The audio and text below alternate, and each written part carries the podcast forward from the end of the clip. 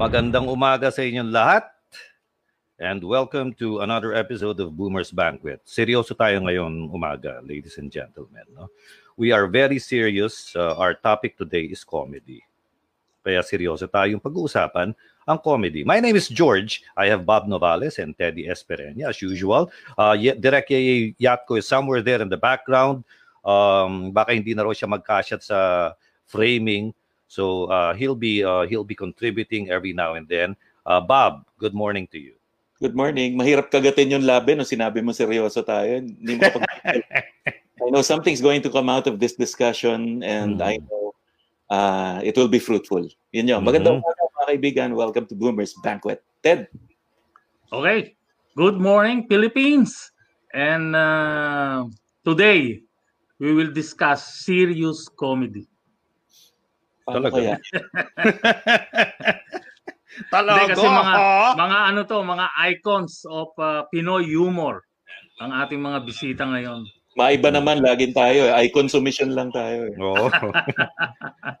Actually, kung tutusin nga, no, yung, uh, yung mga nakasama natin ngayon, um, without even meaning to, no, they are icons in their own right. Yung pala, nag, nagkaroon ng time na magkakatrabaho rin pala sila, no? And that's the beauty of it. So ngayon pag-uusapan nila kung ano yung mga kalokohan pinagagawa nila dati na naging comedy. No?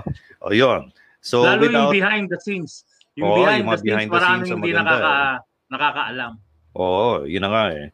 Okay, so uh, we uh, without gaya nga na ano, without further ado. Let's welcome our first guest.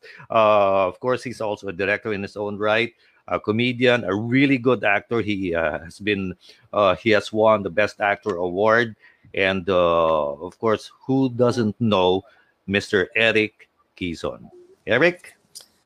Yeah, good morning sa inyo. So morning sa inyo guys and of course to all uh, uh, your listeners and your viewers. Good morning. Happy he weekend. Also, may I add, uh, George, he also is the director of the most significant Darna project on TV so far. Yung kay mm. mm-hmm. Yeah. Very good. Yeah, I, I actually I I I uh, that that Darna with Angel Locsin, I co-directed that with uh, Dom Zapata. So kaming yeah. dalawa ni Dom ang director ng ng Darna na yan. Uh-huh. And for me, that is still the most iconic Darna, uh, Darna, no? You see, you see Angel Locsin, iba eh, no?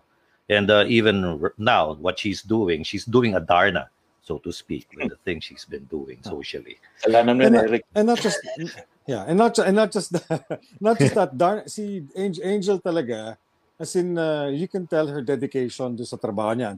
Nag ano yan, oh, yes. nag-workshop yan, nag-gymnastics, nag-training mm. ng mga mm. wushu, lahat para dun sa ano pat, pati combat and all. Uh, mm. nag-training yan para sa da, para sa pelikula na yan. So hats off to Angel because she was really uh, a great representation of a modern day hero. Even now, ginagawa pa rin ni Angel yan and she's been mm. helping people a lot. No? So, yun. Yep, very good. Okay, uh, Bob, introduce the next one, uh, the next our next guest, our distinguished guest.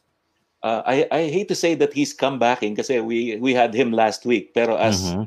um, grandmaster director of commercials uh, of which nandun din si Eric minsan. Pero mm. eto ngayon, he's in as character. Pero uh, syempre, babalikan natin yung mga behind the scenes din nila since they've interacted so many times before si Eric siya, tsaka yung ating isa pang guest. And we welcome back Mr. Jun Urbano as Mr. Shuli of Mongolian Barbecue. Yun! Di ba?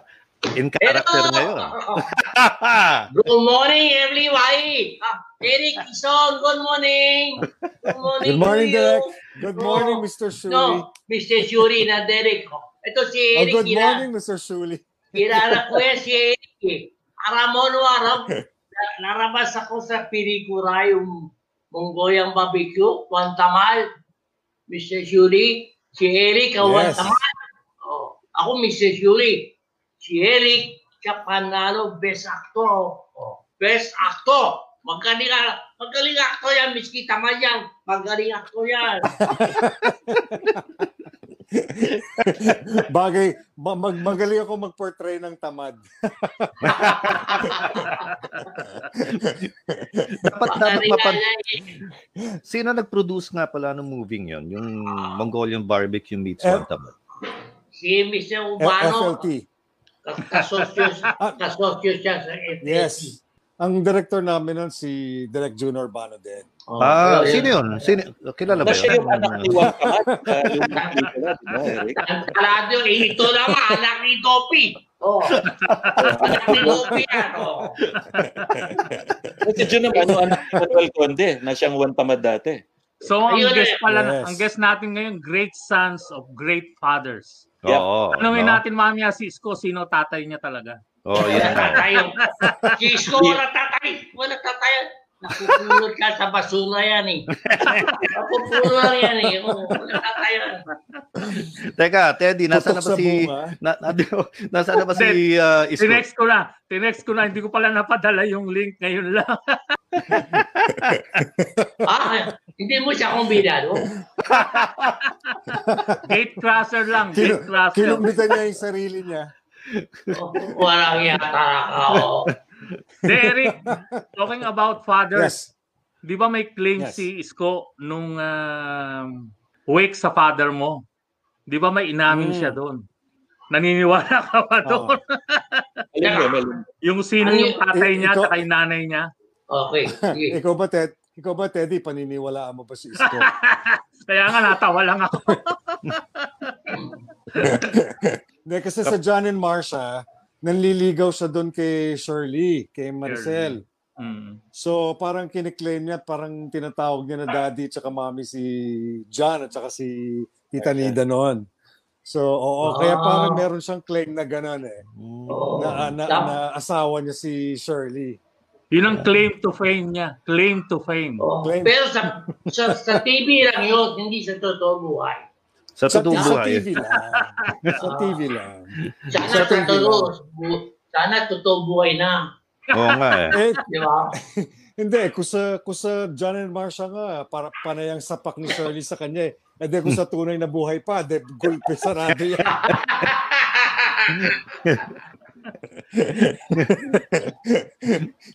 Alam mo si Eric, director din yan eh. Mhm. Best actor na, best director pa. Oh. Sa kanya na lahat eh. Maganda Rocky pa. Oh. Ano pa, hihingi mo? Salamat, Mr. Shuli. Direk, may suggestion ako. Sino direct? Si, si Eric? Pareho, pareho kayong dalawa. Pareho kayong direct. Kasi kayo yung gumawa ng One Tamad meets Mr. Shuli, part 1. Oh. Dapat Oo. ngayon na yung brainstorming ng part 2. Mhm. At you know what, parang parang ah, pa, parang makaka-adapt yan yung story na yan sa nangyayari ngayon din. Yes, yes. Oo, marami, oo. marami. Mhm. Alam mo, meron, ah, si, nabalita ko si Juno Bano, may ginawa istorya. Hindi Mhm. one tamad eh. O this, alam mo kasi, ang mili, may millennial ngayon, millennial, yung mga bata ngayon, Mhm. hindi aram eh. Wala na pamamahal sa bayan eh. Kasi sino, sino na kanila nagmura, mang, kanilang isip, saan namulat? Si Joseph Estrada, Mhm. si Gloria Macapagal. Tapos ngayon si Duterte. Mhm. Pu- pu- pu- puro konsumisyon yan eh. Puro ka, sabi nila puro kawatan daw yan eh. Wala mang, wala, wala pa pag-ibig sa bayan. Mhm. Ayaw nila Pilipinas na, eh. ayaw na eh. Wala na sila. Ganito na lang ang Pilipinas, sabi nila. O kaya ako gumawa istorya doon eh. Eric, Ah. tulong mo ko doon ha. Uy, maganda yan ah. pa- paano mahalin ng iyo bayan? O yun. Saan natin lalagay? Ayan. Mr. Saan natin lalagay yan, Mr. Shuli? Sa YouTube o papalabas sa full length? Hindi, uh, gusto ko sana, gusto sana. Full Ay, length. ayaw, Pwede. ay, ayaw, ayaw ko sana bigay sa producer, sa, sa, re, sa regular producer, ayaw ko yun. Gusto ko Mhm. sana hahanap ako tao na may pera. Diba, Mhm. ikaw, ikaw may pera ka, pero gusto mo tumulong sa bayan. O, pa- paano ka tutulong? O, ito, ito, gawin natin, enlighten the people with Mhm. movie. Alam mo yung movie, very extra power po yan eh. Oh, yeah. Or, Mhm. Ito si one good movie. eh. Andyan dyan sa isip mo yan eh. Oh. Yun lang. Mr. Shuli, tatanungin ko lang, sa inyo ba sa Mongolia may PhilHealth din tsaka may white may white sand beach do sa inyong bay? Naubo ko. Sabi naman, Oh, inu, inu, inubutuloy. Alam mo sa, sa, sa Mongolia, la, lahat ng tantanado yun. Hindi ako kaya wala. Dito ay tarantarado rito, nakakawala eh. Diba? O tantanado ka, sige, alis ka dyan. Lipat kita ibang pwesto, diyan ka magtalantado. Ah, di ba? Oh, ganun ang nangyayari, di ba? O, alis ka dyan, lipat kita. Wala parusa, pero lipat ka lang. Oh. Mm. Direct, Di pa. nasabi nyo na rin lang yung word eh, magic word na. Lumitaw na yung hinihintay natin. Ayan na, Ari. ayan na. Wow!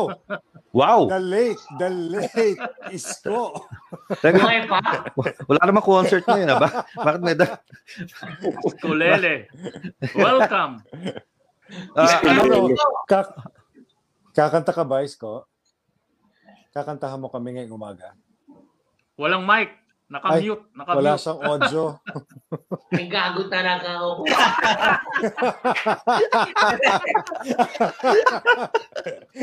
Direk, Direk Eric, Direk Buddy. Ah, yes, isko. Ano yung tanong mo? kung, Okay, kakanta Kakanta ka daw ba? kung kakanta ako, ayan.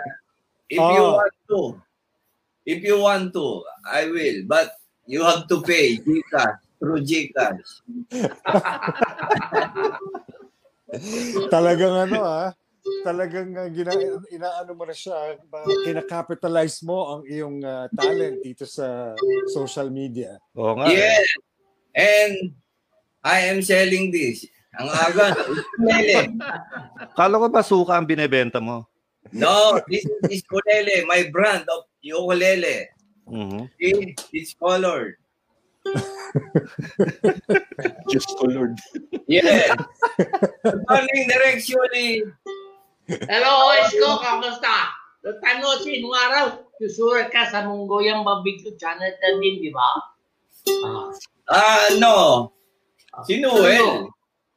Si Noel. Noel is uh, the one writing Ikaw for Ikaw din susurat doon eh. Ah, siguro contribute lang, pero writer talaga ako sa Body and Soul with. Ah, Eric and ano. Ah, contribute, Yan. contribute ka lang doon. Contribute lang. Pero ang head writer is Noel Balmaceda. Oh. Of course, you know, you should know. You are the one who pay him. Hindi, actually, actually, gagaya nga pinag-uusapan natin kanina eh. Tama yung sinabi ni Isko contribute kasi sa, sa, sa Body and Soul, ganun din ang ginagawa niya. Yung script niya, punchline lang ang laman. Teka, bali, balita ko ano ah, yun ang palaging tawag tawag sa iyo Isko ah. The late Isko. Yo, The late Ah, script. Parating late yan, pati script late. Oo. It was just, uh, it was proven today. So, I, I late. I'm so sorry, guys. But uh, I want the I want the seniors to go ahead. Mhm. Derek, my idols, Derek, Derek uh, Shuli and uh, the now 75-year-old Eric Kison. Yun. Oo. Hoy, mas matanda ka sa akin, Isko, ah. Ah, Bakit? Pina- Uh, kilala mo ba nanay ko? Oh, Ayan na. Ayan na, ayan na. oh. Ayan na. Hindi ko nga kilalang nanay mo. Hindi mo pinakilala sa amin eh. Ang nanay ko ay si magkapatid tayo sa ama. Eric. Ang nanay ko si Matutina. So, that happened no, during Jan and Marcia days. So, Yung ganun ba nangyari? Yes, may kalab, may, may kalab triangle pa si John doon, si Matutina kasama sa ano, na Yeah. Yeah. And hindi lang lumabas, itinago ako kasi malaking skandal yan. So,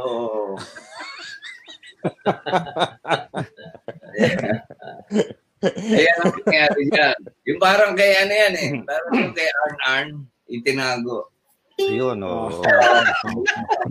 si Arn. Alam mo, ako bigla doon. Totoo yung sasabi ni Isko, eh, magkapatid sila eh. Kamu, magkamukha, magkamukha. Yeah. Yeah. Oy, mga mga katoto, mag maging serious tayo konti. Ah, Bakit- tatanungin natin, tatanungin natin 'tong mga icons of Pinoy humor. Ano-ano ba ang klaseng comedy at ano sa tingin ninyo yung pinaka-effective dito sa Pilipinas? O sino mauuna? Yung Mike, sino? matanda, si Isko, si Isko. Late siya, si Isko, si Isko na muna. Oh, Cisco. Eh, ang mga klase, ah, actually, ano, ah, I don't know if you will agree with me, but meron akong nabasang gano'n na ang lowest form ng humor or comedy is punning. Uh, punning, just pun or sounds like, Parang iskolele. uh, uh, yes. Iskulele, this is a very sound investment. So, Sound. for only for only 2,000 pesos, you, have, you get to uh, own Iskulele, my brand. Yeah, be a proud owner. Then, do you agree with me na yun yung pinaka ano, kasi siya ang easiest to do, yung pan. Kasi sounds Mhm. like lang siya, at the, yung sa moment lang, yung mga spontaneous, you can do it eh. Mhm. Di ba? Kunyari, nag, nag-joke ako, ah, ah, galit sila dahil ah, lalagyan daw ng dynamite yung Manila Bay. Oh, that's fun. Bakit? That's fun. Yeah. Kasi, dolomite eh. Dolomite and, and dynamite. So, that's funny. Mhm. Eh, lowest form, but some are brilliant like that one. Mhm. Because it, it came from you. Oh, maglalagay sila ng ano, dynamite. Alam mo, Eric, kanino galing yon? Nakita ko sa Kanino? Facebook. Kay Jan Quezon. Hindi. Sa pamangkin mo. Pamangkin mo. Ah, talaga? yes. Okay. Maraming galit. Eh, Dahil la- lalagyan daw ng dynamite yung Manila Bay. So, as an ex- example of uh, fun, that's it. Dolomite, Mhm. dynamite, something like that. And they categorize that as a, the lowest form. Next. Mhm. For the simple reason that it's the easiest to do. Mhm. And for me, ang hardest, Okay. alam mo kung ano, Ano? Yung visual, yung mime, yung mga Chaplin, Okay. ah Mr. Bean, and sometimes Benny Hill. That's the hardest to do. Kaya wala, bihira gumagawa eh. Even in writing, ha, sa experience ko, if you write eh, ganyan, mas mahirap isulat. Kasi explain mo mo, walang dialogue. I experienced that when, when we did, when we did, when we did uh, Gabi ni Dolphy. Gumawa ako ng mga ganyan na walang dialogue. Example, gino, gumawa ako barbershop setting. Ha? Ang customer si Panchito, tulog. Tapos, siya barbero, si Daddy Dolphy, siya yung barbero, and he is epileptic. epileptic. So, there's a conflict again, ag- ah, kahit na hindi mo sabi, walang dialogue, yun yung mahirap eh. Papakita mo yung conflict without saying it, just by uh, visuals. Ah. So, Hindi, kasi ang, ang, ang, vis- ang visual kasi, ang pagka... With visual kasi, you're, you're also telling a story through Yeah. different actions and all that. Pag yeah. na-achieve, pag na-achieve mo naman yon iba naman yung may illicit na Yeah. tuwa or, you know. Kasi And- may form of entertainment yun eh. and May it's kasama entertainment, universal. tapos nagpapatawa ka. And it's universal. Mhm. Yes. Yes. Everybody So, can understand it. ngayon, Yeah. Ngayon, all over the world, pinapalaman siya and appreciated pa rin. Kasi walang language barrier. So, action is universal. Hindi kailangan ng subtitle. Mhm. Yes. Okay. Silent Kaya comedy. nga, kaya nga parang ayaw ni Chaplin nung dumating na yung ano eh, yung talkies eh. Yung, Mm, talkies, yes. Right. yung audio sa sine eh. Parang, kasi sanay siya nung ganun yung ginagawa niya. Pero gumawa rin siya later on na may dialogue at ginamit niya yun sa bulag. Mhm. Pinagtitinda ng sampagitan. Ginamit niya yung sound effects nung sara nung yung sara nung kotse para ma ma-establish na bulag yung ano, yung sampagita. Yung nagtitinda, yung naging girlfriend niya, yung nasa kanto, ginamit niya yung sound. Kasi bulag eh, hindi, hindi alam na. Akala tuloy mayaman siya. Akala may kotse si Chaplin. Di ba doon sa sound, ah, may- mayaman to. So, nag, ano yung bulag, na nag-assume siya na mayaman tong bibili na to. So, si ano naman, nagpanggap. Eh, Mhm. yun ang ano. Tapos may mga... That's why that's why halos lahat ng mga magagaling na komedyante all over the world, ang padro nila talaga or ang idol nila is Chaplin. Charlie Chaplin. Mm. Yeah. Charlie Ah, Chaplin talaga yung ano. Parang Adam siya, eh, Adam ng comedy. Yeah. Yung, yung mo- modern comedy. so, meron naman eh, mga stand-upper. Yan. So, Yan vocal Ako talaga. naman, ako naman, ako naman dyan naman ako nahihirapan. Hindi mo ko I'm not the type yung patatayuin mo ako tapos magpapatawa ka. Magpapatawa ako, hindi ko kaya yun. so, Hindi, kailangan scripted. Scripted.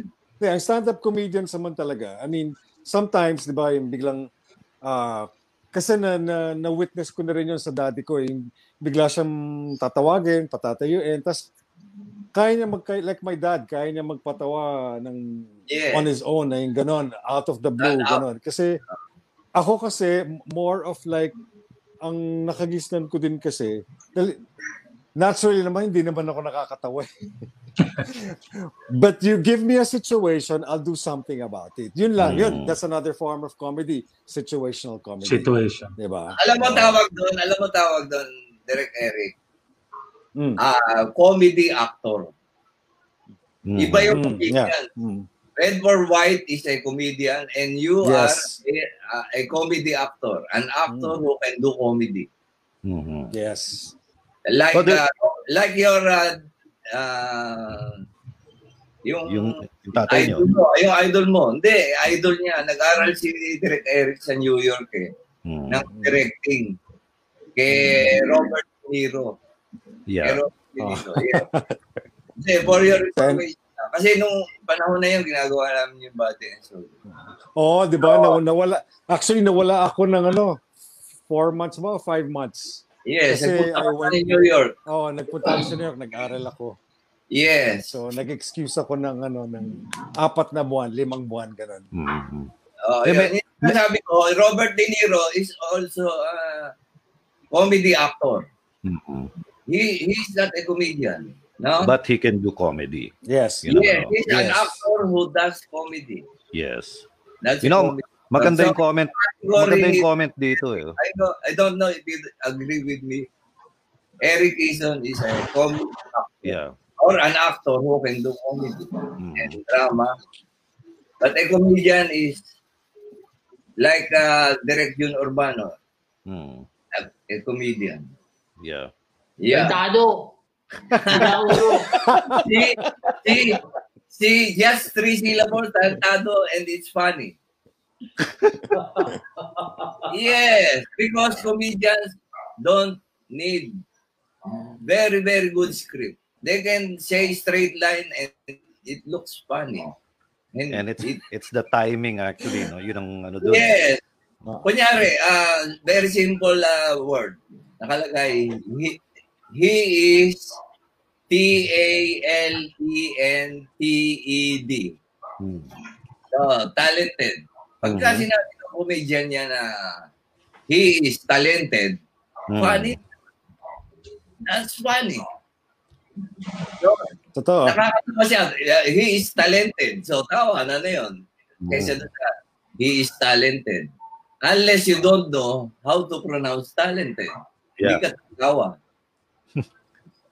And depende sa nagde-deliver. Kunyari, if Martin Rivera delivers the, that line, that would be brilliant. Mm. He is talented because we know He speaks Diba? straight English, oh. Yes, Hmm. yes. So, So- straight line, so no, yun, yun. line, you, you make it funny. Yeah. Okay, speaking of like ano, like the Martin, 'di ba? So, Yeah. how do you classify that talent yung uh, kamukha niyo yung mga yung mga nasa mga live shows, yung mga Yeah. David Letterman, mga ganyan. Anong klaseng comedy yan? Eh, eh, kung si kung si ah, Martin Rivera, ah, that's wit. You call that wit. Mhm. Yes. But basically, eh, he is a singer, a funny singer. Yung mga kahulman nila ano yan. Yes. Kahulman nila, Dean Martin, Dane Mer- Martin. uh, they, they sing good and they are witty.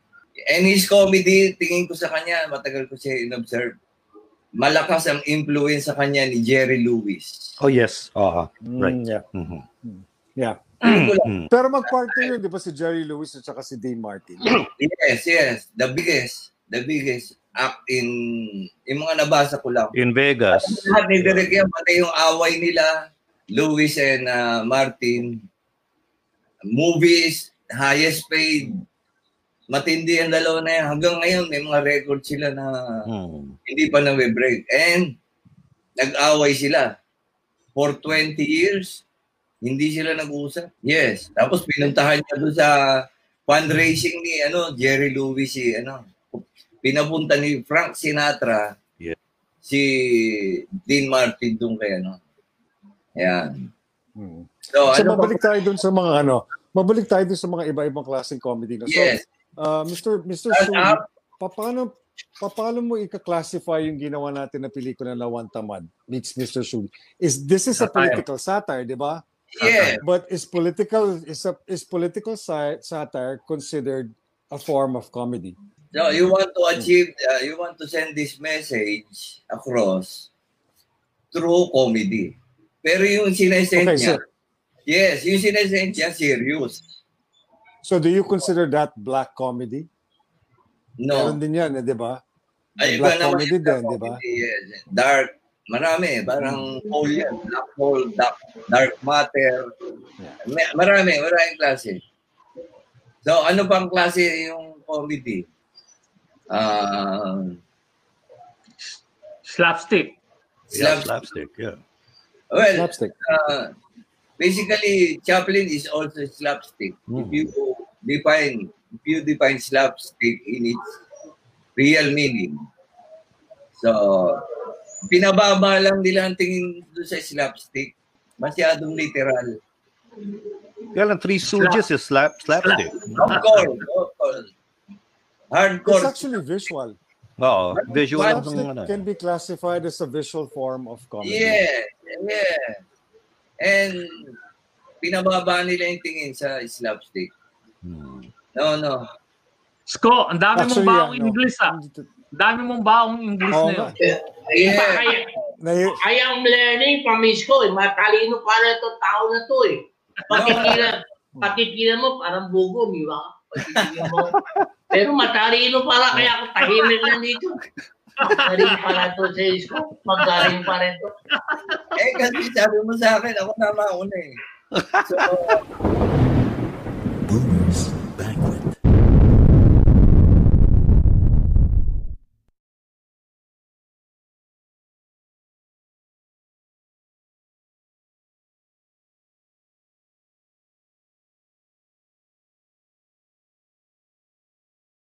Oaks! Oras ng kaalaman at saya.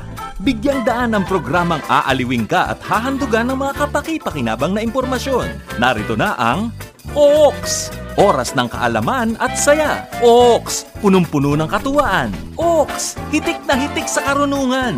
Kasama si Teddy Pereña.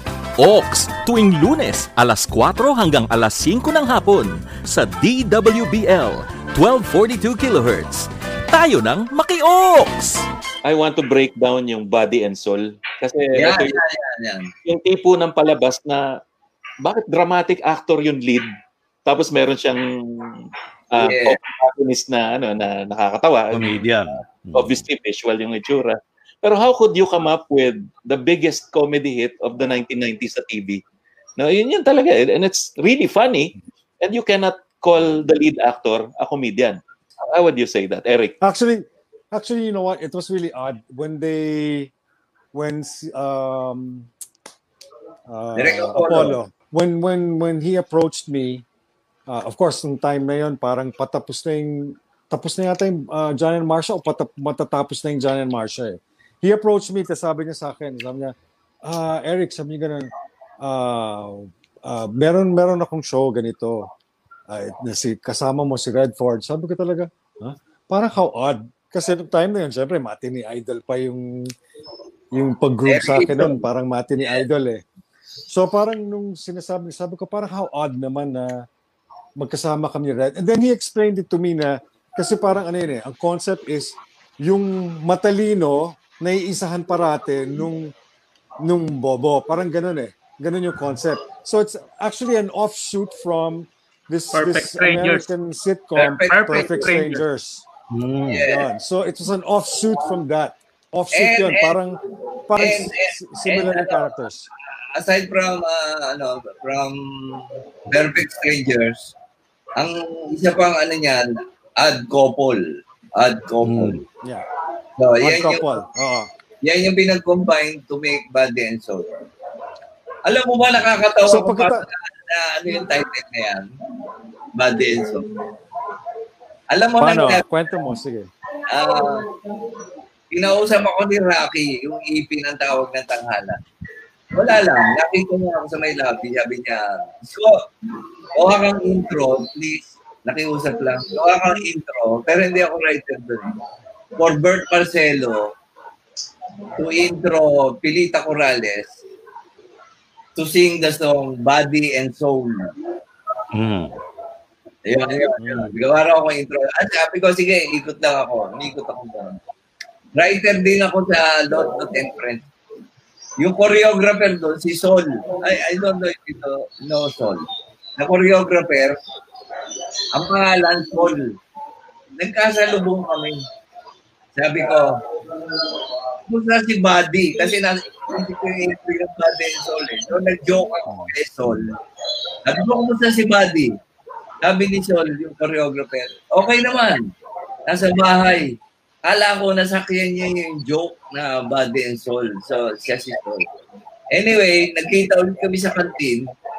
Sabi niya sa akin, Isko, isko. Sandali lang, maingay yung mga anak mo. Mm. ay mga, O yan, no? andyan si Kuhol, maingay. Maingay si Kuhol. Sa, sa'yo ba yan? Sa'yo yan? Sa'yo? Aso yan, aso, kanina aso yan. Yung aso Yan, akin. yan. Oh, yun, please. Ah. Mute the dogs. Mute the dogs. Ano pa mute ng aso, di ba? Oo. So, ang nangyari, sa akin bumagsak yung joke kasi sabi ni Sol sa akin, paano mo nakilala si Buddy? Yung pala, may kapatid siya talagang Buddy. Buddy and Soul. So, nung nag-uusap kami, ayun, na, na ano ni Direct Apple, natandaan niya. And why why Redford White? Kasi nag-apply si the late great comedian Redford White kay Apollo. Nag-apply siya. Di-reject ni Apollo. Ni Direct Apollo Arellano. Napunta ngayon sa school vocal. Ah, sa, tama, school vocal. Sumikat si Redford doon. Tapos nagpa-pelikula na siya. Ah, ni-regret ni Direct Apollo yung yung anong yon yung pagkakataon na yon dahil hindi niya na-appreciate si ano Redford White eh, yun kaya naging ano kayong dalawa yeah, yan yung Ah. behind of the No, pero ang ang maganda lang kasi dun sa Body and Soul, I really Okay, considered great. it uh, team teamwork siya eh. Kumbaga parang, of course, we have Apollo Ar- Arellano as our director, who's also a very good scriptwriter. Uh, and then, of course, si Redford, you know, hats off to Red because Red Redford was a thinking comedian eh yes thinking comedian kasi eh, ang ginagawa niya, in, na, naiisip niya, na, na-envision niya yung gusto niya mangyari. And then, uh, and then of course, we had like very good writers. Uh, Isko is one of them, si Joe Bartolome, si Divino Reyes, at saka si Woodrow. withdraw. So parati ang, gina- ang ginagawa namin uh, with the writers and our directors, then and then of course ang naging director din namin si Leo, Leo. Martinez and then Leo. of course of course the late Butch Plata also. Yes. Si Butch at that time was was the uh, AD, nag-AD yan sa amin muna tapos eventually siya yung naging director namin. So, ang maganda lang kasi is, ang ginagawa namin is we collaborate talaga. Nagmi-meeting kami niyan kung ano yung mga gagawin. So, pinag-uusapan namin talaga kung ano yung mga episodes na, na ipapalabas namin. So, uh, and then we made sure also na yung show hindi siya uh, hindi siya there's another form of comedy also pala yung yan. yung uh, paano mo ito mas tatawagin yung parang you always put mga sex yung mga sex comedy yung mga ganyan Ano, Diba? ano, ah, so, anong tawag doon Bomba. risque, risque. Bomba. Yes, yes. O, basta Bomba, meron- meron meron Risque. di ba merong ganung klaseng comedy Yeah, adult adult humor Adult humor. so Yeah. Tsaka We double made sure meaning, kasi mga double yung- meaning. oh Yung- mga double meaning we made sure kasi ano- that yung body and soul was uh, wholesome Yes, Oo. that's the word. Kaya kaya marami kaming marami kaming viewers na bata. I remember the time pagka chinek mo yung demographics nung Body and Soul, ang dami talaga naming viewers na bata. Kasi nga parang and then we always end with a knock knock joke at the end. So kumbaga parang even up to now, even yung mga um, pag may mga nakasalubong ako, parating sinasabi nila, Body. paborito, paborito ko yung body and soul nung mga nung bata pa ako. Kaya sabi ko talaga, parang ang yeah. tanda ko na. If I may add to, Ah, ano, ah, to ah. that what which Eric said, binanggit niya si Direct Leo Martinez, Yes. no? Who who has a if you watched his movies, yun yung mga sex movies, di ba? Yung para meron siyang Yeah. mga mga double meaning, double entendre ang tawag. Tapos siya rin nag-direct ng Mongolian Barbecue. So you can imagine his sense, his uh, versatility pagkadating sa ganyan. Ano? So Yeah. shout out to Direct Leo, kamusta ka? At saka Direct June, Yeah. uh, your comment on that. Si, ah, si Leo Martinez, ano ito eh, wholesome tong show na to eh. Ah, mahirap pa. Mag, si Derek, una-una, maganda education niya eh. At inista yan eh. Ah, Ah, harap pa sa lasal. Kaya matino yan. Mukha lang gago talaga. Lang, pero matino ma, oh, sharp yan, sharp. Sharp ang utak niya. In, in, ano yun? Mukhang kawatan. Oo, mukha kawatan. Kaya mali, mali. Yung naging image niya yun, doon siya napunta eh, doon sa naughty, ah. naughty comedy. So, Kaya nga si kaya nga doon sa pelikula namin na One Tamad meets Mr. Shuli, siya yung ano eh. Siya yung politician na Manyak. may kawatan eh. Tapos may grupo siya. Oh. manik manaog. Si Congressman Manik Manao. Oh. Kaya nga, manyak manaog. Aram mo ako na, ako mo. Pero ano yan? First time, ko Brilliant na, mind. Si Direk Leo. Brilliant mind. Yeah. first time ako makasama ito si Isko, ha? Saka si Eric. In, in talk like this, ha? Ako na, na magkari nga natututo ko sa kanila, eh, lalo na kay Isko. Si Isko, ma, ma, mara- marami pala laman isip nito eh. eh hindi, hindi lang puro ganyan eh. Hindi lang puro eh. Matalino para si Isko. Si Yeah. Eric, matagal na si Si Eric, matagal ko na alam, matalino yan eh. Thank you, Direk. Direct, Direct June, alam mo kung bakit maraming laman utak ni Isko? Eh, Dahil ko dito, alam. dahil dito, Ano yan? yan, Scoffy. Coffee. Ako na magpa-plus kasi nakakahiya na parati siya eh. Scoffy po. That's my coffee. No, scholar, Isko. scholar. O meron pa, may may Scoby. Scoby naman, honey. Ay. So, wag ka na mag-vlog. Nakakay, nakakahiya na yung ginagawa mo eh. Cobra ka na. Hayaan mo na ako. May, may, bu, may bumibili ba? Of course. Hoy, Of Direk course. Eric, bumili ako. Bumili ako. Libre ang pick up. Walang bayad pag pinick up mo sa kanila. Yes. Yan ang dito. And this one, Ayan. Sko, cheese, Ayan. cheese, Cisco, Chisco naman to. May Chisco rin. Chisco, cheese. So, cheddar cheese. cheese melt, Okay. And cheddar. Wow. Wow. Okay. Lasang langit, masarap pa sa sex.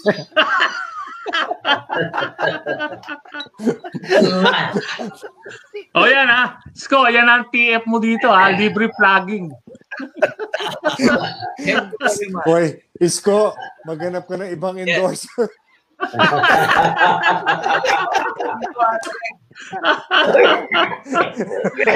Alam ko na lang yung, ano, yung talent pick kay Dolor. Dep, sige, padala mo kanya plug natin. Cheddar, cheddar, cheddar. Ang lak, isang blo, isang bloke yan ah. Yes, one kilogram. Isko, pa-endorse mo kay ano, kay Mayor. Kapangalan mo naman eh. Oo. Okay. Yorme. Yorme. Instant ano ka, Oo. instant mileage Oo. ka ron. Actually, Oo. Yung palang Okay yun. iskulele mo, on sale ba yan ngayon? Bakit sabi mo sa akin 3.5 eh? 2,000 pala ngayon? 2,000 to, yes. Because I am so happy today. I am with Direct Eric Kison and Direct Jun Urbano. I'm selling this for 2,000 pesos. Kahapon 3.5. Oo. No, pwede tinutubuan ka. 3.5. The 3.5. This is the... Ah, yan ang 3.5. Okay. Yes. The Ah, colored okay. ones are 2,000 pesos. So the colored one. Iskulele, don't forget. Not available. Not available anywhere. Mhm. So they don't want to sell. They, only me. Teka, teka, may, may question dito. No? O, hindi question eh. Yung si Bert Tawa Marcelo daw, gumawa ng full length nung 70s na silent. Say. say. Yes, Yes. wanna ko say. Tapos ito, may question no for the three of you. Yeah. What can you say about the comedy in gay bars nowadays? Yung mga sing-along, di ba? May mga comedy-comedy. Uh, Sandali. what can you That's say about stand-up that? comedy. Ah, Sandali, sandali. Ah, ba- ang yung ah, setup mo si Bert Marcelo eh. Hmm. Akala ko you're going to ask about the movie or Bert Marcelo. Yeah, pa, okay, pa, pa, pa- anong anong anong sino nag-conceptualize nung kay Bert Tawa na yon? Galing Wanna Ko silent Say? movie ni Mel Brooks yun, George. eh. Ah, Yeah. okay. Yun yung Yes. sagot nila dun. Ni ano, Mel Brooks. Mhm. Marty Feldman, tsaka ano. Alam mo, Oo. tingin ko ron kasi ah, medyo hindi ako masyadong ano ron eh. Na-turn off na ako ron actually. Hmm. Kasi Bert Marcelo, ang comedy ni Bert Marcelo is spoken. Mhm. Nakakatawa siya sa, sa dialogue niya, sa uh, punchline siya. Very, spon- very spontaneous. Yes, inalis mo yun, no? So, uh, yung comedy niya, ewan ko, nag-experiment sila na siguro or, Mhm. but not, sana, hindi kay Bert Marcelo yun. So, Hmm.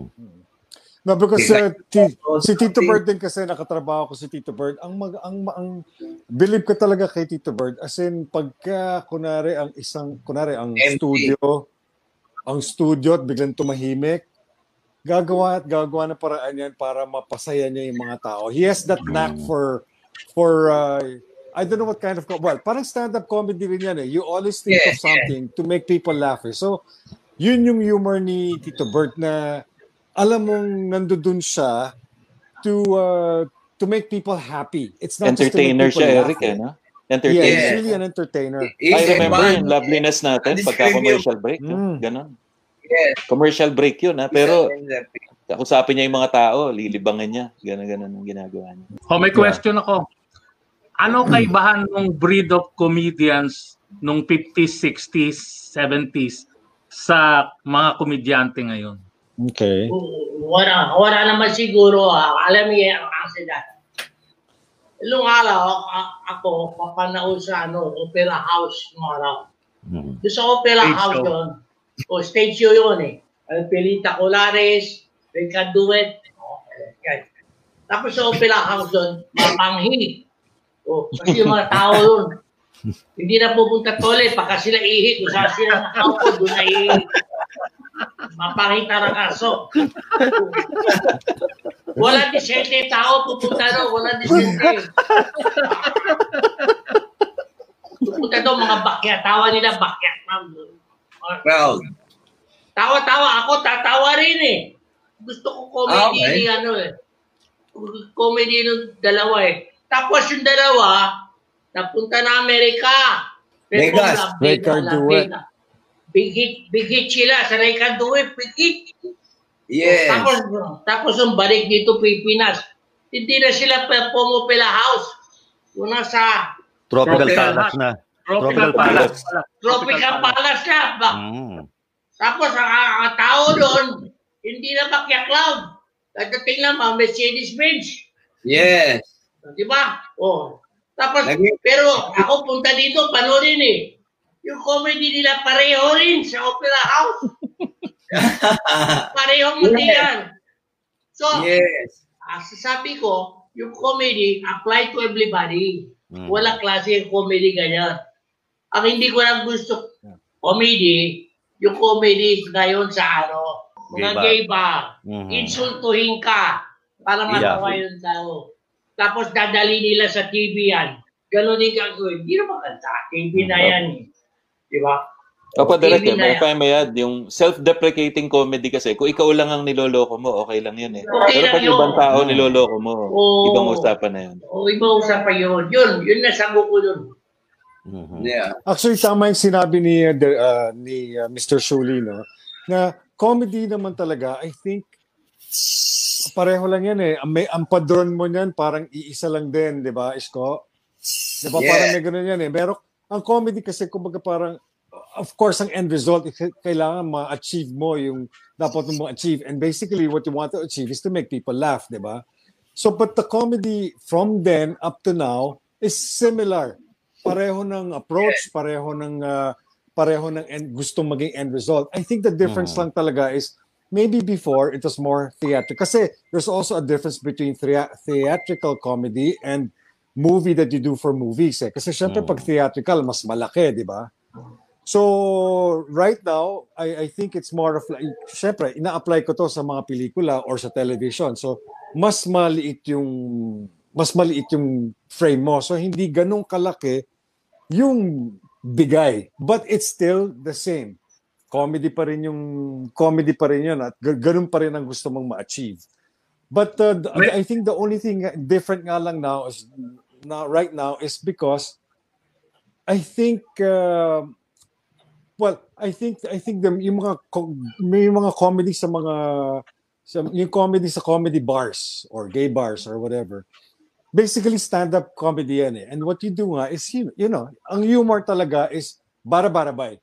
Kumbaga parang pagka napag, nakita mo na hindi nagwo-work, then you you go to uh, uh, yung ganung device no na parang you uh, aano yung tao, sisiraan mo or whatever. But Yeah. the thing is, people also go there because uh, yung iba din naman gusto naman nila 'yon. 'Di ba? Huwag kang pumunta sa, Yeah. sa comedy bar kung ayaw mong May ma, ano, ma, ma, maisulto or whatever. Kasi, Maokray. kasi parang ano, any, sa mga ganong bars kasi anything goes eh. 'Di ba? So you make fun of each other. But syempre, depende yun sa kung sino tumitingin. I mean, if you don't want to go there, then then don't go. Minsan lang kasi pag kami sinasama ka, pupunta Yes. doon, tapos, ah, ah, tapos biglang, ba't ganito to? Ba't ako sinama? So syempre, kumbaga, hindi yun yung comedy na para sa'yo. Hindi But niya alam. May isa Ako- akong difference na napansin. No offense meant sa nung araw ng mga komedyante. Parang mas gwapo, mas gwapo yung mga comedians ngayon. Tingnan nyo naman ha, Eric Kison, Isko Salvador. oh, eh, ano masasabi niyo? Hirap i-reconcile. ay, ay, totally. Pakipaliwanag na. no? Sa iyong May, na, observation. may nasusulat ba nung kapit? May nasusulat ba na mas gwapo yung mga komedyante ngayon? Ah, no, it's not uh, red. It can be seen. Pero ang take ko naman yan, uh, sa isa mga insults, uh, put, put downs, ayan yun eh. Ang ano dyan, ang tingin ko ah, yung it boils down to the intention. Na, Di ba kasi noon yung mga komedyante may kapansanan? Di ba si Oscar Obligacion? Koma. Oo. Oh, Yeah. si Apeng Daldal, malaki yung ngipin, di ba? Mga ganon. Oo, kasi, Pero ngayon wala na nun eh. Di ba? Kasi- Isko, oh, Isko Salvador, per- perfect. Adonis. I break Bakit? all the rules. I break all the rules. comedy, sabi ni ano, ni the great Joey De Leon. Pagka hindi normal, comedy na yon. Yun yung sagot to sa ano mo, may komang, may pag ah, hindi normal o abnormal sa kanya, sabi ni Joey De Leon, comedy na yun. Yun yung tingin ko sa sagot do sa Pero Sa- bawal bawal na ngayon yun, di ba? To make fun of uh, disabilities. Hindi, I- ang I think it's also kasi, because- yung politically correct uh, correct na Yes. kasi ngayon eh. Mm. Unlike Yeah. before. Kasi Yeah, kasi before hindi naman natin iniisip yung mga ganyan eh. I Hmm. mean, uh, kamukha ngayon, of course, 'di ba? Syempre hindi ka na pwedeng mag ano ng women or pagka Hmm. mo din yung mga Marami na LGBT, no-no. Parang eh. Oh. yes. marami nang no no ano, na hindi Hmm. pwedeng gawin ngayon. Kasi before, it was a different time. Yeah. It was a different time. So when everything was okay, 'di ba? Ang Lord. That people use like disabilities or Ah, Yes. yung pagka hindi ka may, may hindi ka maganda ah, Yes, it bawal. elicits laughter pero ngayon kasi parang in- insult na siya ngayon eh Yeah. Yes. So, yun yung mahirap dun eh. Ang word is offend. Mhm. You cannot you cannot uh, remark. afford to offend. People are easily offended. Kaya nga comedy yan eh.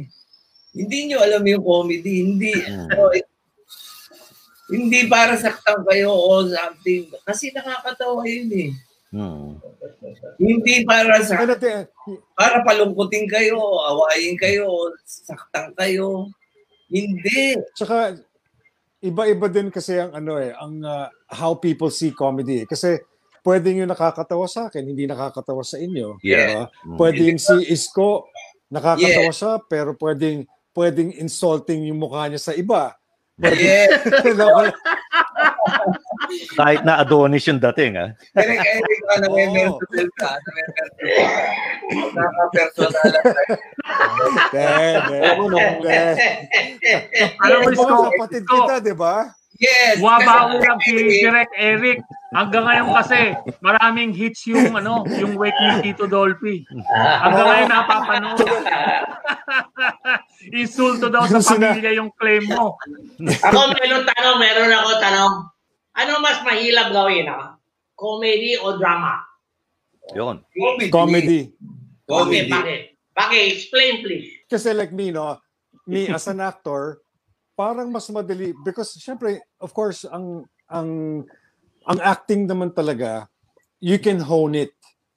Acting can never be learned. You have to have it or you don't. Now, it's only when you realize, when you, it's, it's a realization na parang, ay, meron pala ako, or kaya ko pala to, or pwede ko palang gawin. There are ways of achieving things eh.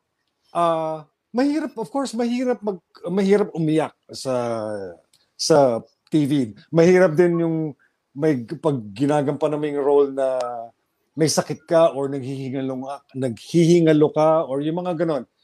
Acting, nakakapagod na acting, especially when you use emotions. Yun yung mahirap sa yun yung mahirap sa ano sa sa Drama. pagdrama no. Kasi yun ah, parang yung yung basta nakakapagod kasi siya to achieve that.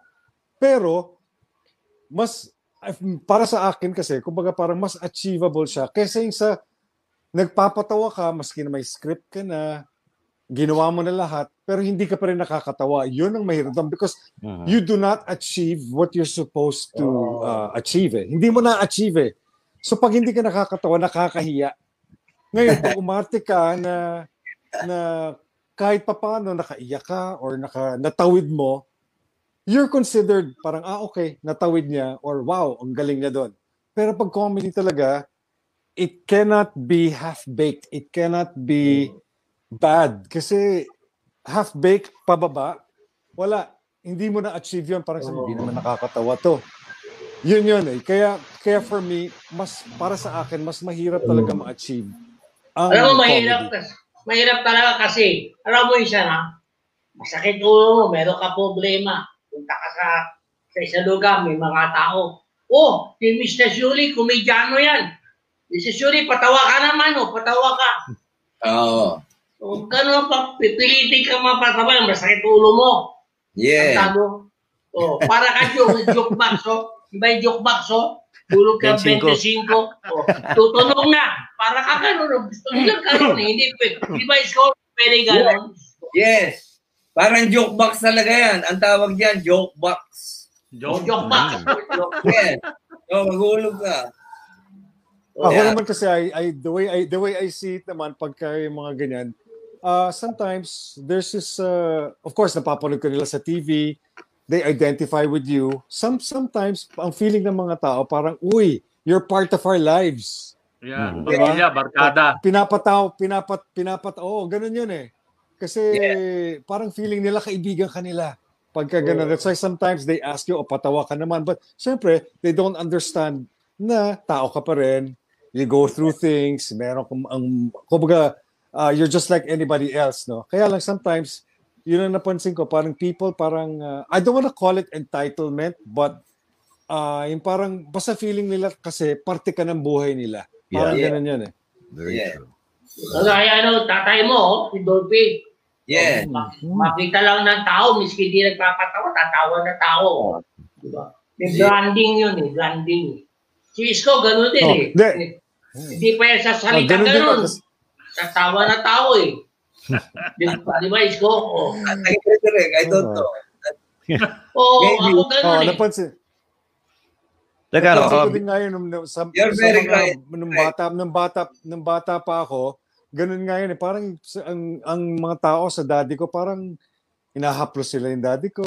Feeling nila kasi parang tatay nila or kaibigan nila. Na, they can identify with him eh. Kasi I- maybe Oh, because he's just very charismatic lang siguro talaga. Yes. May kwento ko lang yung first time ko nakita si Idol, Pidol. Kasi idol mo siya eh. Alam mo ba, nung first time ko siya makita personally, nanginginig ako. Yes, para ako may malaria. Yeah, starstruck. Diba? Yeah. Yes. Tapos ayaw, ayaw niya akong makita. Ayaw akong magpakita sa kanya. Nagtatago ako doon sa ano. Doon sa isang nandun. Kasi nakapaligid na ganyan eh. Andun sila. Tapos, ah, ano ako sa Broadcast City, yung practicum. So, taping ng John Marcia, pinuntahan ko. First time, nanginginig ako. Nakita ko siya ng personal. Kasi fan ako eh. So, pag fan ka, maiintindihan mo rin yung mga fans later on, Yup. di ba?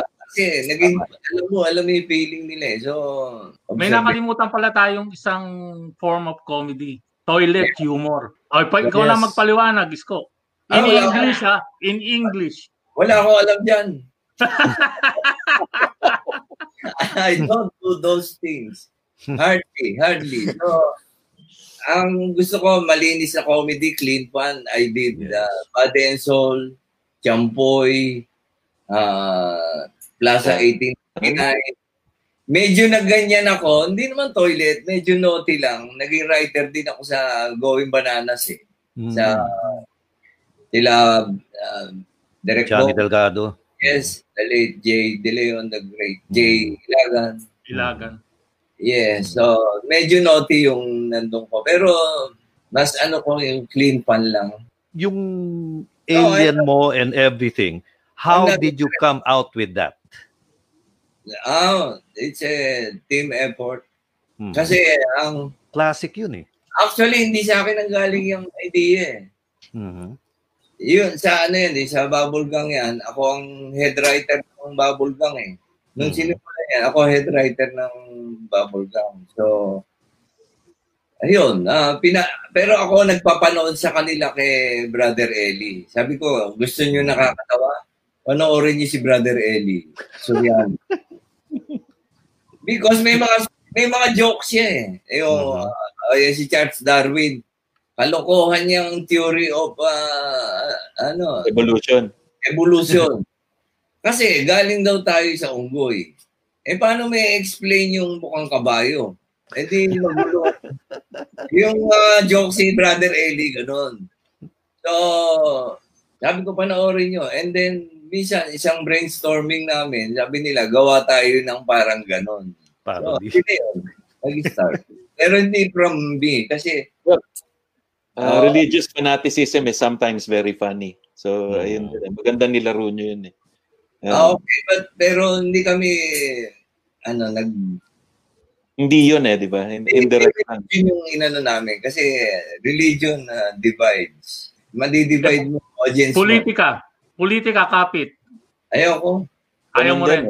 Mm. Yeah. So, Ah, ganun din yun eh. madi-divide, madi-divide yung audience mo. Kasi, wala, ako, ah, kumbaga pure comedy ako eh. Mhm. Wala akong ibang naging trabaho. Nagsimula ako, comedy writer na agad ako. Wala akong, hindi ako nag-janitor o nag, ano, sa McDo or sa Jollibee or anywhere else. Hindi ako na-experience ng opisina. Buong buhay ko, comedy writer agad ako nagsimula. Ano? Yeah, okay, somebody mentioned politika naman, politika. Si Mr. Oh. Shuri, Yeah, nag-umpisa yan. Yes, political. Politika. Okay. Hmm. Ah, ah, alam mo si John Urbano, nung kanya pagdating siya 50 years old, 50, isip niya, ano ba gawa ko sa buhay ko?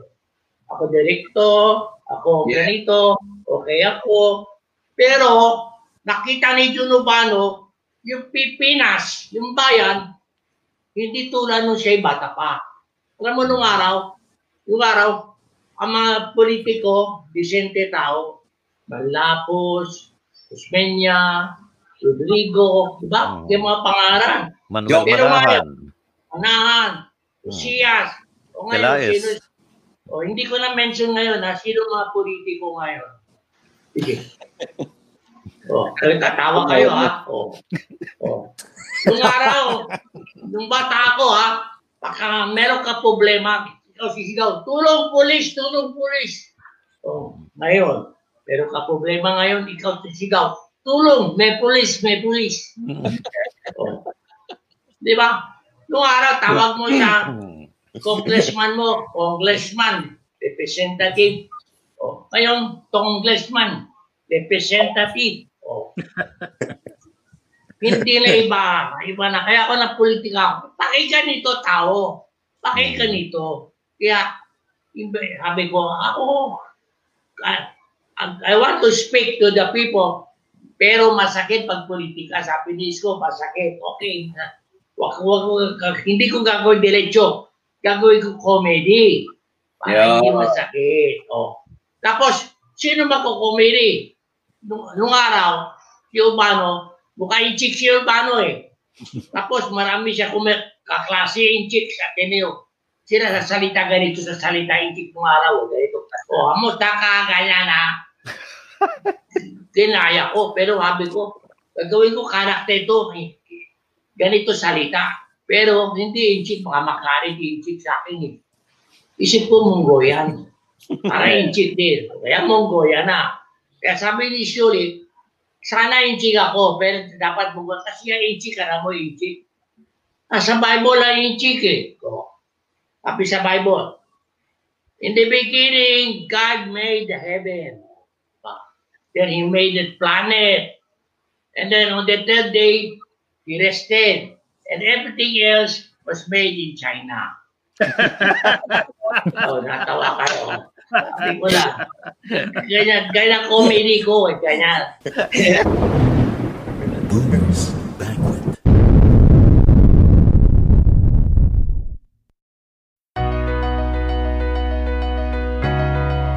Hi, I'm George Boone, and I'd like to invite you to join me in an intimate talk called George Talks About a Masterclass. We'll be talking about stuff ranging from communication skills to life hacks to personal relationships or just about anything you want to talk about and learn from. This should be a lot of fun. George talks about a masterclass. Classes start on Wednesday and every Wednesday thereafter on Spotify. A George Boone and Cutprint Podcast Network production. Don't be late. Eric, your your dad. I, I don't know. Correct me if I'm wrong, but I think he's the greatest uh, of the of the improv comedians in the country. Would you agree with that? Yeah. Even in John and Marcia, pag Yes. pinapanood mo, minsan pati sila Nida Blanca natatawa sa kanya eh. Si Shirley, Yes. ikaw, Isko, di ba natatawa ka rin? eh? He has that ano, uh, one He's thing with, uh, with my dad kasi, uh, he's very organic. Meaning Mhm. parang uh, he he sets the tone or pinaplot niya, but at the same time, sinasama niya din kung ano yung nararamdaman niya at the moment. so that's why I said it's organic kasi yung yung yung comedy niya talaga is like okay kunari nag take one ka pag nag pag nag take two because he's very spontaneous he's very organic iba na naman yung sasabihin niya so Hmm. He has that knack talaga na hindi pare-pareho yung ginagawa niya sa bawat take kaya pag ikaw pag ang isang artista nakas nakastick ka lang dun sa kung ano yung nasa script ka. kaya kaya karamihan ng mga karamihan ng mga nakaka-eksena ng daddy ko hindi makatuloy kasi biglang papasukan ng daddy ko ng iba and that's that is really for me eh, that is really talent iba yung Oh, yes. iba yun eh kasi It uh, was kumbaga parang maybe maybe because innate innately he's very he's very funny. Mhm. pero tahimik yan tahimik pero innately Yeah. he's very funny. He he's a very good punchliner. Galing mag punchline yan.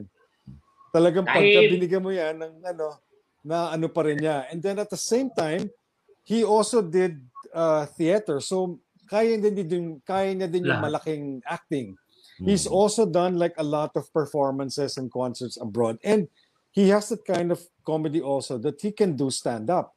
So one thing with him kasi is I think my dad he knows his he knows how to work the medium. Pagka malaki, malaki yung gagawin niya. Pagka pagka maliit, maliit yung gagawin niya. But at the same time, like I said, it's very organic. Meaning, parang inaano niya kung ano yung nararamdaman niya at that moment. So I think that's why he's considered one of the best. He's a I master. agree. I agree. You see, uh, our dad, Grandmaster. yes, our dad, uh, you know, reaction ni Eric. Dapat makita yung reaction ni Eric. our dad, our dad, he's called the king, the king of comedy for nothing. Yeah. God was so good to him. He gave the gift of comedy to our dad. Yeah. And Ano to? Um, silent ano, comedy to. yeah, for me, ah, he's the greatest Filipino comedian. Mhm. Ah, yung modern comedy, ah, yung after the war and hanggang ngayon. So, everybody else are number two. Mhm. He's the Very- king. And very- he's, the, he's the king. And yung volume nung ano niya, nung ah, ginawa niya from movies, andyan lahat yan. So, Radio. he deserves more than national artist. Oh, yes. Ga- Definitely. galing talaga ng dad mo, ha? Yes, I'm so, I'm so proud of our dad. yung para, meron pa pala yung isa din. Meron din comedy, ano, di ba? Remember before, in the 50s, radyo uso, nagradyo din ng tatay ko. Biro mo, nag, nagpapatawa Yes, sila sa radyo. Mahirap, mahirap That's din why yun. he's a master. Because Yes, of that. Mo pa dun, Eric, ang galing niya sumayaw, di ba? Yes. Oh, magaling Galing din sumayaw. Hindi, actually, ang kwento niya, ang ang talagang ang, ang pangarap niya maging dancer. Mhm. Hindi naman maging komedyante. eh. Kinuwento niya sa amin yun, naghahatid siya ng pagkain doon sa sister niya na dancer Mm. para Tita mag- Sonny, si Tita Sonny Yes. yun. Yun, yun. Ang kwento niya, magdadala siya ng pagkain para doon kay Tita Sonny. Sonny. Tapos nanonood siya nung nagsasayaw. Hanggang nakasali na siya ron. Nung minsan may wala, tapos nagsasayaw na siya. So masaya na siya. Until doon sa isang sketch, merong isang hindi dumating, siya ngayon yung pinalit. Sinalang siya. Oo. Sinalang siya. Tapos parang, yun na, doon na nagsimula. After that, oh, wag ka, ano, sa dancer ka, pero kasali ka na ngayon sa ano, yun na. May isa pang trivia kay Tito Dolphy. Alam nyo ba na nag-produce ng pelikula si Tito Dolphy tsaka si Tito Rani po. R&R Productions. Ah, okay. Alam ni Eric siguro yon Pero hindi alam nung illegitimate yan. Sino Hindi ko maalala ko ano yung pelikula eh, pero nag-produce silang dalawa. Dun, Yes. nag, um, I think it was called RR Productions. Ah. R&R. R&R Yeah. Productions. R R&R, yeah. So nag-produce sila tapos eventually pagkatapos on, si Tito Ron talaga nagpo-produce na. Tapos parang may nang ginawa nila, nag Ar- parang suma, sumabak sa na, na, nakisosyo ang daddy ko. Nagtayo sila ng R&R. Then eventually, nung natutunan na yung daddy ko kung paano mag-produce, then he came up with RVQ. RVQ na. Yes. Eh, baka naman masyado sumapang. Lagi, daddy ko, daddy ko, paano naman kapatid mo? Dati na. Dati namin. Daddy namin. Oh, Daddy yeah, namin. Daddy that- namin. that- But, but, uh, but I, uh, naintindihan kita, Kuya Eric. Pasagad ng pasagad. Ang lalim na nun. That, that is called si- sibling rival. Sibling rival. A sibling rival. Yes. So I understand you. Kuya Eric. Am I forgiven? You don't have to apologize. You, I, I understand. Where you're coming from? You're coming from Quezon City. Yeah. Teka, Mr. Mr. Shuli, hindi ba kaya naging Mr. Shuli Mongolian? Did that did uh, your dad's character in Genghis Khan influence that? Yes. Yes, yes. yes. Oo, ano. Ay, ah, so, ano ba, yung kwento ko kanina, Hmm. ah, gawa ko karakter, salita para inject, no?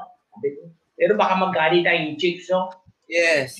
siguro, kami ah, mga anak kami ng tao na pupula. Si Eric, si Isko, o, puro si katatay namin eh. Yes. Si, Eric, si Eric, tsaka si Isko, Bopi, tatay niya, no? Yes.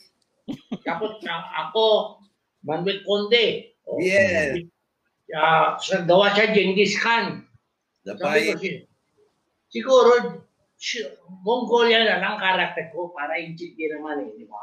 Mhm. O, si, isa araw, walang pangalan si Mongolian. Si Edu Manzano, meron siya show, talk show sa Channel 2. Yes. Not so late. Kumbida, oh, Nacholena, oh. Kumbida niya si Mongolian. Oh. So ano na si Mongolian? Ako sabi, tanong siya, ah, Mr. Mongolian, may I have your name? Sabi ni Edu. "Eh, Wala naman pangalan si Mongolian. ha? may I have your name? Shuli, Shuli. Sabi ko, Shuli. Ibig sabihin, Shuli. Tut, sige, Ah. sige. Sabi ni, sabi ni Edu, ah, Shuli, that's your name. Kuya, kuya, that's not, that's my name, that's my name. Oh. Kaya laki Shuli. Oh. Yun. Oh. Yun ang umpisa nun. Pero si, Tag- tag- Tagalogin ko na. ah. yeah. Hindi naman ako talaga komedyano eh. Kaya lang ako nagkaganito eh. Because I love my, we all love our country. Eh, sabi ko, how can I speak to the Filipino people without and say nasty things without being offensive? Yes. So it's true comedy. Satire, satirical comedy nga. You make fun of a situation. No, no, you make fun of a grievous situation, of a grave situation. You make fun of it so that people will understand. Ang intention ko lang eh, ma-inform ang tao. Ang gusto ko sanang gawin, eh, you entertain and educate at the same time. Correct. You Yeah. use e- entertainment as means of educating. Kasi napaka-influential ng maging entertainer ka eh. Pelikula, yung TV, etc.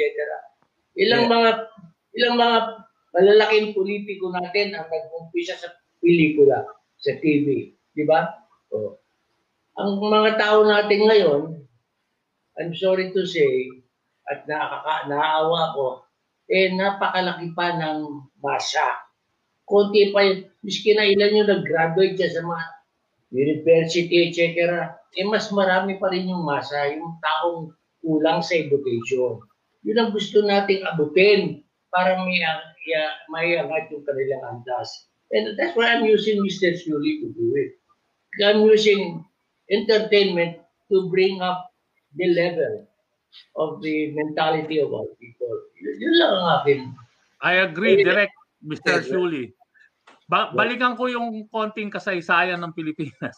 Noong 1950s hanggang 60s, tapos na-revive noong 70s, yung kwentong kutsero, yun yung Oh. original yata Oh. uh, political satire on Satire, TV and oh. radio. Nag-click yun. Napunta sa TV. Napunta pa Okay. sa TV nga. Hmm. oh, ngayon, alam mo kung bakit hindi mag-click. Bakit po? sa, face, sa Facebook ka na lang. Mag-mention ka lang ng, ng isang criticism, miski patawa. Ang dami mo kagad basher. Mhm. Yes. So, ngayon, kanya-kanyang kampo kasi ngayon, na-divide ang tao ngayon eh. Yeah. Pag kami siya natubol dito, yayariin ka rito. Miski kasino ka na, yayariin ka. Yeah. That's where we are and that's the unfortunate thing about our society now. Lahati tayong mabuti. Sino po may kagagawa nun ng pagkakahati-hati natin? Ako, ako naman may tanong ako. May tanong ako. So, about itong mga pandemic, social media. Napanood niyo na ba yung social dilemma? Sana panoorin niyo. So, yung how social media affects us is it's a documentary about social media and how it affects us. Social dilemma ang title. So, Nakakulong pa yun, di ba, Isko? sila yun. Yung si Secretary Laila Dilema yun. Dilema yun. Dilema. may may share ako, ayoko na lang banggitin yung pangalan. Ah, May okay. isang may isang great entertainer natin. Impressionist siya. Sabi niya ayaw niya ng manggaya nung main character na ngayon. Alam mo kung bakit? Alam mo kung bakit? Why? Mas nakakatawa daw yung original. Oh, siya nga pala, meron akong water station na itatayo. ano? Isko water station. Shameless, Pangmasa. shameless plug. Pangmasa, bakit? Isko water. Isko, Isko water. Isko water station. Isko water station. Pero ito, ito, iba to, iba to. We sell powdered water. Ano? We sell powdered Okay. water. You just add water and ready ready to drink na. You just add water. So, Isko water station. So, sample na naman yan ng mga paning. Na, Oo, pa. The lowest, the lowest. Mhm. Isko, The- totoo ba? Totoo ba na sa ang dating doon, inuunan niyo yung sagot bago sa tanong? Yes. Yun yung ano namin, formula namin. Gagawa muna kami nakakatawang something and then the question. Baliktad. Now, Baliktad. may sagot sa tanong. Yes. Ngayon, natin Cristo na ano, nursery rhyme yung pinaka nakakatawa doon. Dahil laging nursery rhyme yung ginagamit nyo, kaya lyrics ng kanta, di ba? Yes, kasi kasi ah, sa comedy, ah, kailangan ma alam nila yung subject matter mo. Eh. Alam nila. So, para makakonect sila. Pagka hindi otherwise, it won't be funny. They don't know what you're talking about. Ay, Yes. kailangan, kailangan pala banggitin daw natin, sabi nung isang uh, sumusubaybay, dapat banggitin natin si Ading Fernando. Ay, Dahil isa rin siya sa Ay, great, great minds. yes. Pe- Pero totoo ba na yung si Ading daw kung gumawa ng script, page 1 tapos na. Pero yung page 2 gagawin niya pa lang sa set. Siguro naka ku- nakuna na nakuna na yung ah, page 1 tapos ita-type pa lang Nakita yung ko siya, page 2. nakita ko siya. Yes, nakita ko siya sa Broadcast City. Taping day. Naka, pero naka-set up na lahat yung ano. Yung set, alam na yung guest. Doon siya nagtatype. Ang daming tao nung araw doon sa pagpasok mo doon sa Channel 9 sa Broadcast City, ang daming tao doon kasi andun yung opisina nila eh. Halo-halo doon, andun yung production, andun yung lahat, nandun sila, isang malaking square lang, ganun lang yun, pagpasok mo doon sa ano eh. So, walang tigilan tao. And, Pero siya, doon siya nagtatype. Biro mo yung ang daming, ano, hindi naman, hindi naman siguro araw-araw ganun, every time. Yes, every Di day, ba? every Every, day, every taping, ganun siya. once a week. Yes, once a week, ganun siya. Ang hirap naman para sa production, di ba? Hindi, pero uh, alam na lahat ng requirements. Props, na given na lahat yun. Yes, yes, direct, ganun. Tapos, ibang klase siya mag-type. Kunyari, dyan, colon. Ah, kumusta ka, Marcia? Saan ka galing? Kung saan siya huminto, doon din yung pangalan, Marcia. Hindi dito, dito tayo sa left side. Hmm. Kaya kung saan tumigil, doon din yung ano, Marcia. Kasi baka mawala yung thoughts eh. Yung Ah. Marcia, yun yung tingin ko eh. Kaya siya tuloy-tuloy na gano'n. Marcia, oh, dyan, galing akong palengke. Naibili kita ng biya. Oh, ng biya, tapos pagka ano, kung- So, ganon tuloy-tuloy. Kaya mukhang maiksi. Ang script ng mga ading, five pages, six pages, kasi tuloy-tuloy. Isko, ay, ang ading din used to write yung super lap in, di ba siya? Yung, yung isang sitwasyon, kasi usually pagka gag show na ganun, yung super lap in, isang Yeah. sitwasyon, pero takot-takot na ibang variation, nandun pinapalabas Yeah. nila. Lahat yon puro siya nakakagawa. no? Ay, hindi ko alam. Kasi baka hindi ko alam ha. Kung may mga kasama si writer. Kasi may pinakamahirap na show sa buong sa lahat ng genre ay ang gag show. Oo, oh, gag show, ang hirap. Yes, pinakamahirap yan kasi palit ka ng palit. Ah, every week, palit ka ng set, palit. Una-una, mahal. Pagka gag show, napakaraming artista ang kailangan. Tapos palit ka ng palit ng set, palit ka ng palit ng characters. Kaya dapat mag-maintain ka ng ano, ng ah, regular segments. Tapos yung iba, kasi magastos yan, ha? in terms of, ganun nga, sa set, sa tao, sa props, ang daing kailangan yan. At, kita nyo, ang Bubble Gang, 25 years na ngayon. The longest running gag show ng Pilipinas. Or kahit na anong genre na show. 25 years. And still going. So, Alam mo, alam mo Isko bakit tumagal ng 25? why? Kasi umalis ka na eh. Thank you very much, my friend. Hindi, tsaka isa pa rin kaibahan kasi ng gag show, wala wala ka talagang sinusundan na storya. Hindi ka Mm. mukha ng ah, sitcom. May sinusundan ka pa rin storya. Maski na pasabihin mong every week, iba-iba yung pinapakita mo, every week may guest ka. But uh, you still you still follow the lives of the family or the friendship or Others. yung mga characters. Sinusundan mo pa rin yung yung yung characters nung nasa sitcom.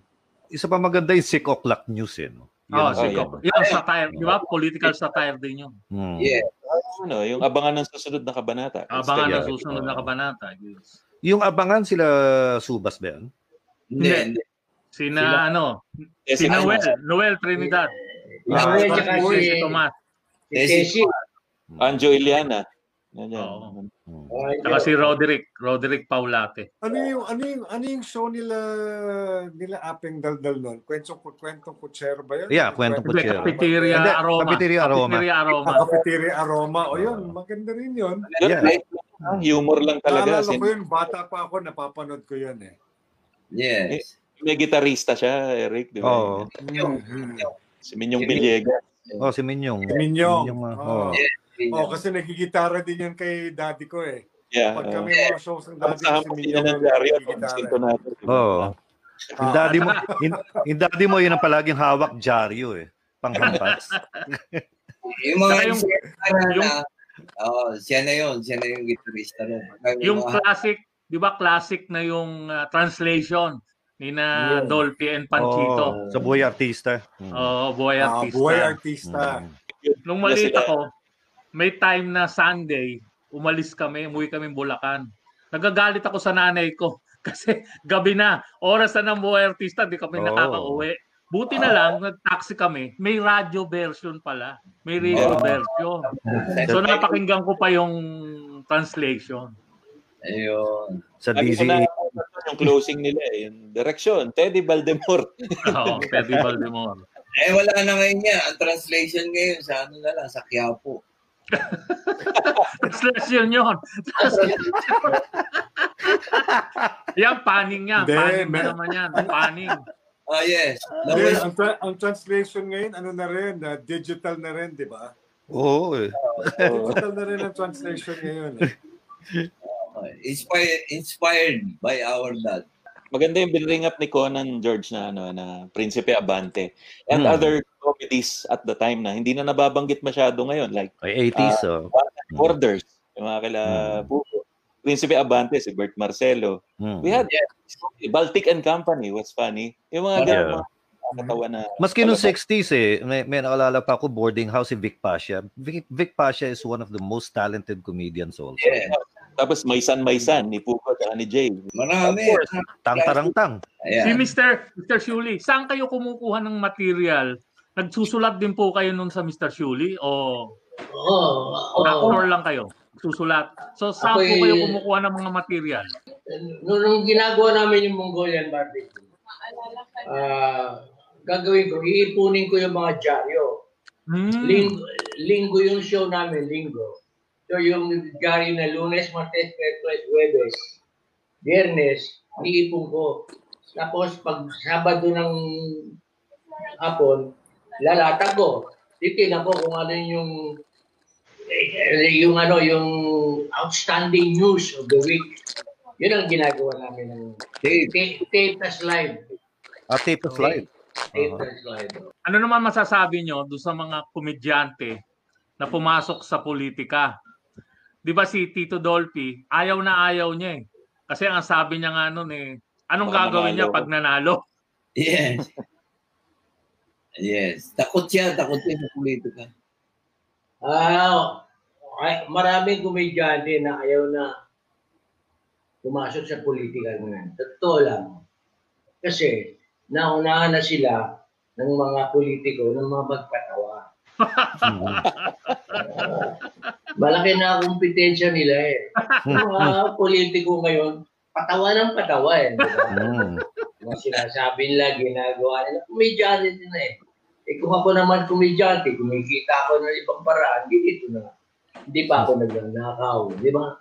Sinabi Yeah. nga ng dati ko na pag, yun na, na madali manalo, pero, ah, kasi, yun nga yung sinasabi ng dati ko eh, na parang, ah, pwede ka naman kasing tumulong or pwede ka naman gumawa ng maganda on your in your own right. So why do you really have to go to politics? Not unless you have a political ambition. Then if you have a political ambition, then that's uh, that's a different story. 'Di ba? Kung gusto mo talagang grand scale or talagang maging uh, legitimate or whatever yung talagang gusto mo makatulong sa bayan. But Yeah. ang sa daddy ko kasi is uh, sa kanya, parang mas gusto nga niya na parang kung tutulong ako, I'll I'll help in my own little way. And which he did. He was like parang he was like a foundation na talagang Mhm. Yeah, that's very ano yan, kumbaga Mhm. parang tuwing, nag, tuwing nagtataping yan or tuwing nag, nag, may shooting sa pelikula, Yes. pag nilapitan mo, tutulong at tutulong yan. He's the type of person. Ye, Parang ang ganyan dati Eric. ko yung tipo ng tao na, yung dati ko kasi yung tipo ng tao na pagka, pag hiningan mo ng pabor, or kamukha sa aming mga anak, sa aming mga anak, pagka, Yes. pagka merong problema, he will drop everything. Yes, kuya. Ah, of course, magpapaalam yan. Ano? Magpapaalam yan. Sabihin niya, may, may problema ako, back up natin, or, or bukas na lang natin tuloy ito. Ah, I guess siguro nagagawa niya because, he- syempre, he's, He's Dolphy. No? Pero Yeah. he's the type of person na talagang pag kailangan mo siya, he'll be there for you. That's Eh, the kind of uh, friend Eric, or father my dad is. Tingnan mo eh, pinainulan niya. Tsaka yun yung basic premise ng ano, Eric, di ba? Yung one tamad at yung, yung Mr. Shuli. Parang ganyan yung pag naboto yung maganda yung intention, pero hindi na alam ang gagawin nung nandun na siya sa taas. Parang ganun yung movie niyo eh. Oo. Parang best actor. Si para kay Dolphy, ang basa ko ron, sinabi niya, anong gagawin ko kung manalo ako? Eh, para sa akin, si Dolphy, mahal na niya yung trabaho niya bilang entertainer, komedyano. Yun ang hanap buhay niya. Huwag Yeah. niyo akong piliting magpalit pa ng hanap buhay. Kasi ang politika, hanap buhay yan eh. Hindi naman public service yung politika. Yeah. Eh. Hanap buhay. Tamo, nagpresidente na ha, pinakamataas, nakulong, tumakbo pa ng mayor. Hmm. So, Oo. Naging presidente na, tumakbo pa ng congressman. Di ba? Kung, Yeah. kung pwede na tumakbo ng barangay, tatakbo pa ng barangay. Hanap buhay na eh. Hanap buhay na. At kung pamilya na ang involved sa hanap Mhm. buhay. Tsaka yung mabalik doon sa ano our dad. Sabi niya, bakit ako papasok dyan? Eh, hindi ko naman alam yan. He is very honest. He was very honest. So, He is, he is, he is honest but not a comedian. Kasi yeah. ang daming, ang dami ngayon walang alam na nandyan ngayon. Oh, yan ang mga comedian. Oh. Tunay na comedian. Oo, oh, yung comedian talaga. Si Dolphy siya. The jokes on us. Okay, you know, I hate to break this up, no. Sabi nga dito nung ni Ryan De La Cruz, uh, dapat may part 2 dahil nakakabitin daw. So, uh, we'll try to uh, uh, swing it. Uh, imbitahin namin yung magkapatid uli at saka si, uh, of course, si Mr. Julie. uh, para pinangatawan na eh. Well, but before anything else, no, uh, last few words, uh, Eric, please. Uh, last few words uh, sa akin just uh, ako at this uh, during this time of the pandemic ano just just uh, be aware kasi minsan nakakalimot na tayo na baka nagiging kampante tayo huwag tayong maging kampante Uh, kasi ngayon pag naging kampante ka baka alam mo na just be aware of what's happening around you. Uh, whether it's because of there's a pandemic or there's a virus going on uh, I think mas maganda talaga yung kasi of course pag aware ka that's knowledge eh. and knowledge is of course power.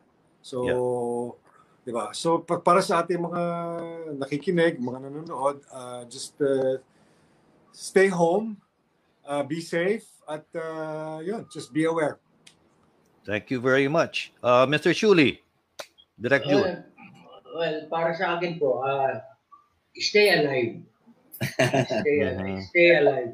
Kasi we, lalampasan din natin ito. Wala namang, ang daming mga Spanish flu nung nakaraan, 50 million ang namatay, etc. Nakala, nakaraan, nakal, nakalipas tayo, naka, na, na, naka, naraos ng sa sambayanan ng mundo, mga pandemic.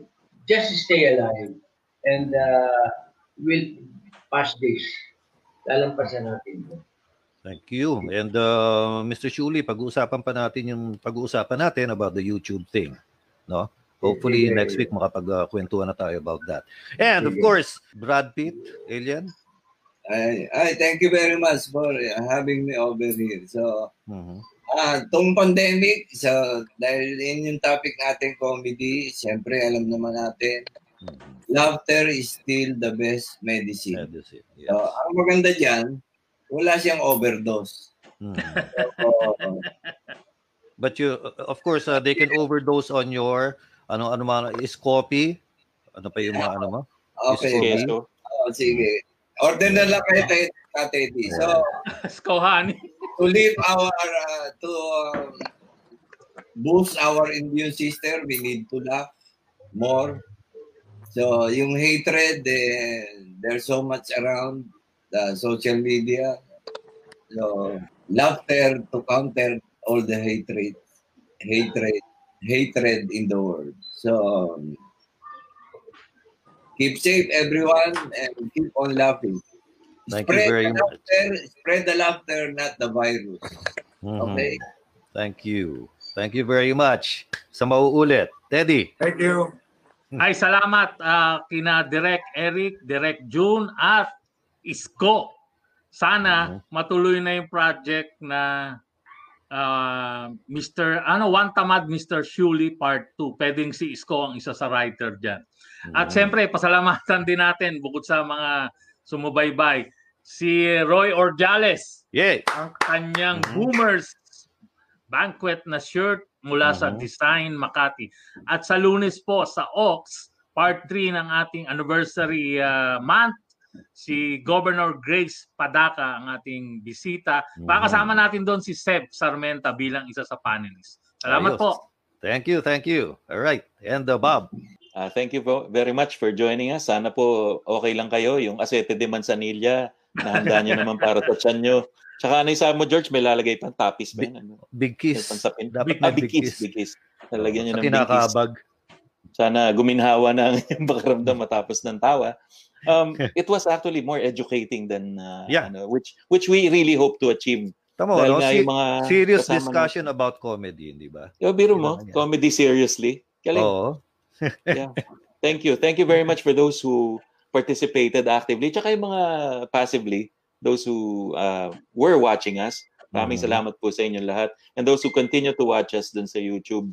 At saka listen to us dun sa podcast version naman natin sa Spotify and the other related platforms. Kasama na rin yung Apple Podcasts tsaka Google Podcasts. Very good. No? And uh, of course, uh, we'd like to thank Seria Restaurant sa Sukat and uh, Audiophile.